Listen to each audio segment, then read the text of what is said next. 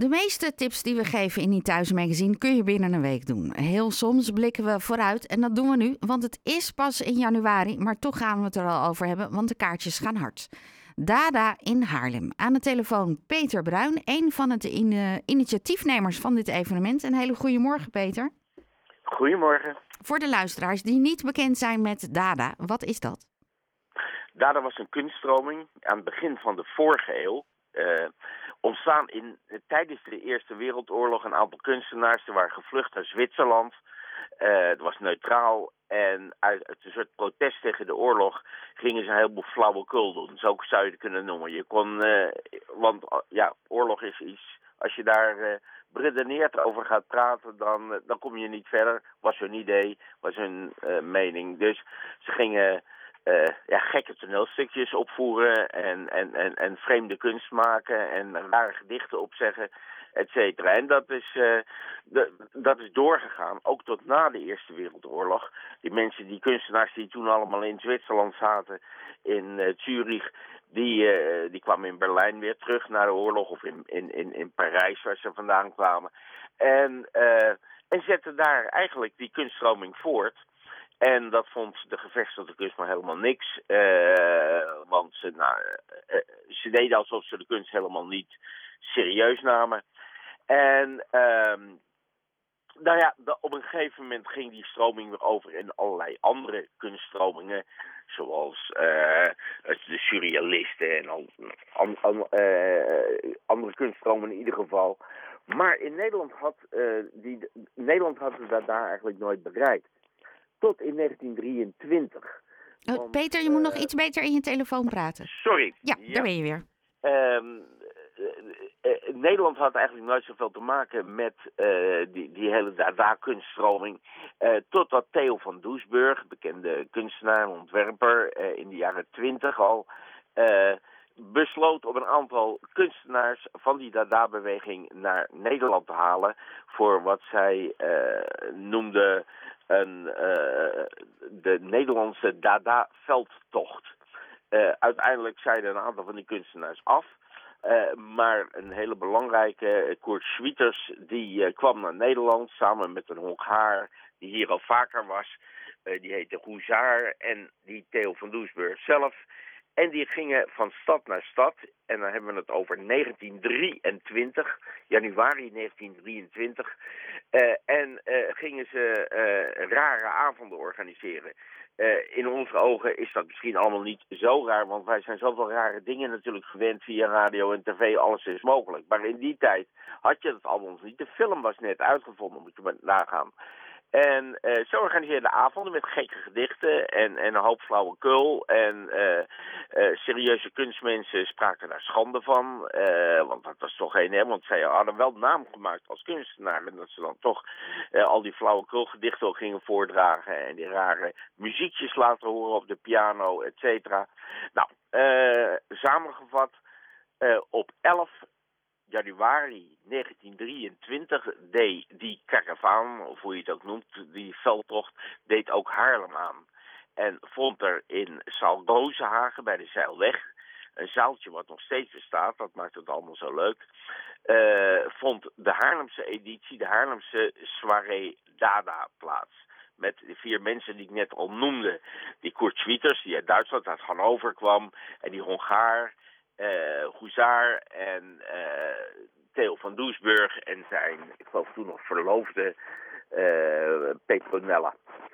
En die, uh, die veroorzaakte een hoop stennig in Haarlem, voor die tijd althans. Uh, want uh, er kwamen heel veel, zouden in Haarlem hadden ze wel wat, wat, wat, wat fans, wat kennissen, wat vrienden. En die trommelden heel veel mensen op. En er stonden voor het zaaltje 200 mensen te wachten. Die propten zich naar binnen en dan mochten er 100 in van de politie. En nou ja, dan werd een hoop gedoe. Maar dat avond, die avond ging door. En die avond is eigenlijk in kunstkringen in Haarlem legendarisch geworden. Zo'n mooi boekje over verschenen op een gegeven moment, maar dat praat toch ook al over 50 jaar geleden. En uh, wat wij nu gaan doen, dat is precies 100 jaar later uh, die avond nog eens een keertje overdoen met uh, nou, een aantal professionele acteurs, zou ik maar zeggen, die de mensen van toen naspeelden, die op het podium staan. Alleen het publiek is het publiek van nu. Dus nou, dat gaat twee dagen plaatsvinden. Uh, in datzelfde zaaltje, dat heet het zaaltje, Rozenhagen, dat is van het woningbouwvereniging uh, Rozenhagen. Het grappige is dus dat dat zaaltje, datzelfde zaaltje nog steeds bestaat. En uh, nou, die twee dagen, daar kunnen mensen naartoe. De eerste avond is al uitverkocht. De tweede avond, daar zijn nu nog tien kaarten voor. En um, daar blijft het niet bij. Want uh, we steken daar een hoop energie in. Uh, allemaal professionele mensen die eraan meewerken. dachten we moeten wat meer doen. Laten we er een hele Dada-week in Haarlem van maken. En uh, dat is dus ook wat er gaat gebeuren. er komt een heel programma in Haarlem van een week over die Dada-kunst. Maar speciaal over wat er zich 100 jaar geleden in Haarlem afspeelde. En dat begint eh, op, op zondag 8 januari al met een tentoonstelling in het ABC Architectuurcentrum. Uh, een tentoonstelling over, uh, over die avond in Haarlem met, met, met oude krantenartikelen. Want in, de, in het Haarlems Dagblad werd daar destijds schande over gesproken. En dat is heel grappig als je dat nu terugleest maar ook over uh, kunstwerken uh, van, die, uh, van de kunstenaars die daar optraden die avond. En, en, en ook uitgelegd nog wat daarna precies is. Nou, op maandag 9 januari komt er in de schuur een avond met Dada-films. die waren natuurlijk niet per se Haarlems, die kwamen overal vandaan. Maar die, worden, die zijn niet zo vaak te zien, dus die worden vertoond in het toneelschuur op maandag 9 januari. Dan op dinsdag komt er nog een avond met één of twee lezingen. Dat zal ook wel weer in de, uh, het architectuurcentrum zijn. Uh, op de woensdag en donderdag is dus die heropvoering van wat er 100 jaar geleden precies gebeurde. Dat is een van de hoogtepunten van die week. op vrijdag is ook heel bijzonder. Dan komt Blixa Bargeld. Dat is de zanger van de Duitse rockgroep Eindschusse de Neubauten. Die komt voor een exclusief optreden uh, naar het patronaat. En uh, Bargeld is een, uh, ook een enorme Dada-liefhebber. En die heeft ook een solo-programma wat helemaal in stijl van Dada is. Maar dan niet 100 jaar geleden, maar dan in deze tijd.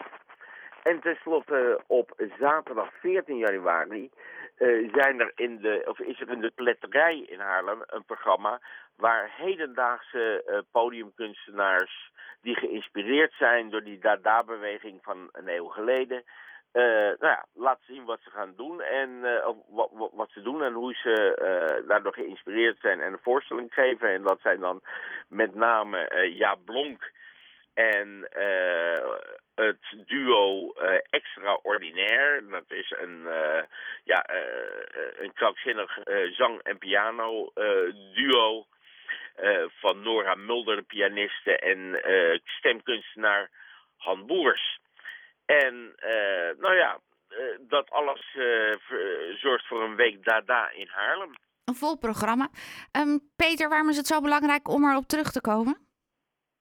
Nou ja, uh, heel simpel, omdat het een heel bijzonder ding is in Haarlem. En uh, ik bedoel, uh, als dat standbeeld op de Grote Markt er niet had gestaan, had ook niemand meer geweten wie Loutje Koster was, zou ik maar zeggen. Dus, en als het Frans Hals Museum er niet was geweest, had niemand meer geweten wie Frans Hals was. Dus door uh, zo'n manifestatie uh, te organiseren. Want, want, dat heeft ook destijds heel Haarlemse kunstenaars. Er zaten natuurlijk heel veel kunstenaars in die zaal toen, die, toen die avond plaatsvond. En dat heeft, nou, dat heeft toen voor reuring gezorgd in Haarlem. En het is een stukje cultuurgeschiedenis van Haarlem eigenlijk. Ja, uh, 100 jaar geleden en uh, komende januari, uh, dan kunnen we er van alles over leren. Maar willen we naar dat zaaltje toe, naar die optreden, dan moeten we er snel bij zijn, hè? want het gaat hard ja, met de kaartverkoop. Er zijn nog minder dan 10 kaarten op het ogenblik. En ja, dadahaarlem.com, zo simpel is het, het e-mailadres, of sorry, het webadres, dadahaarlem.com.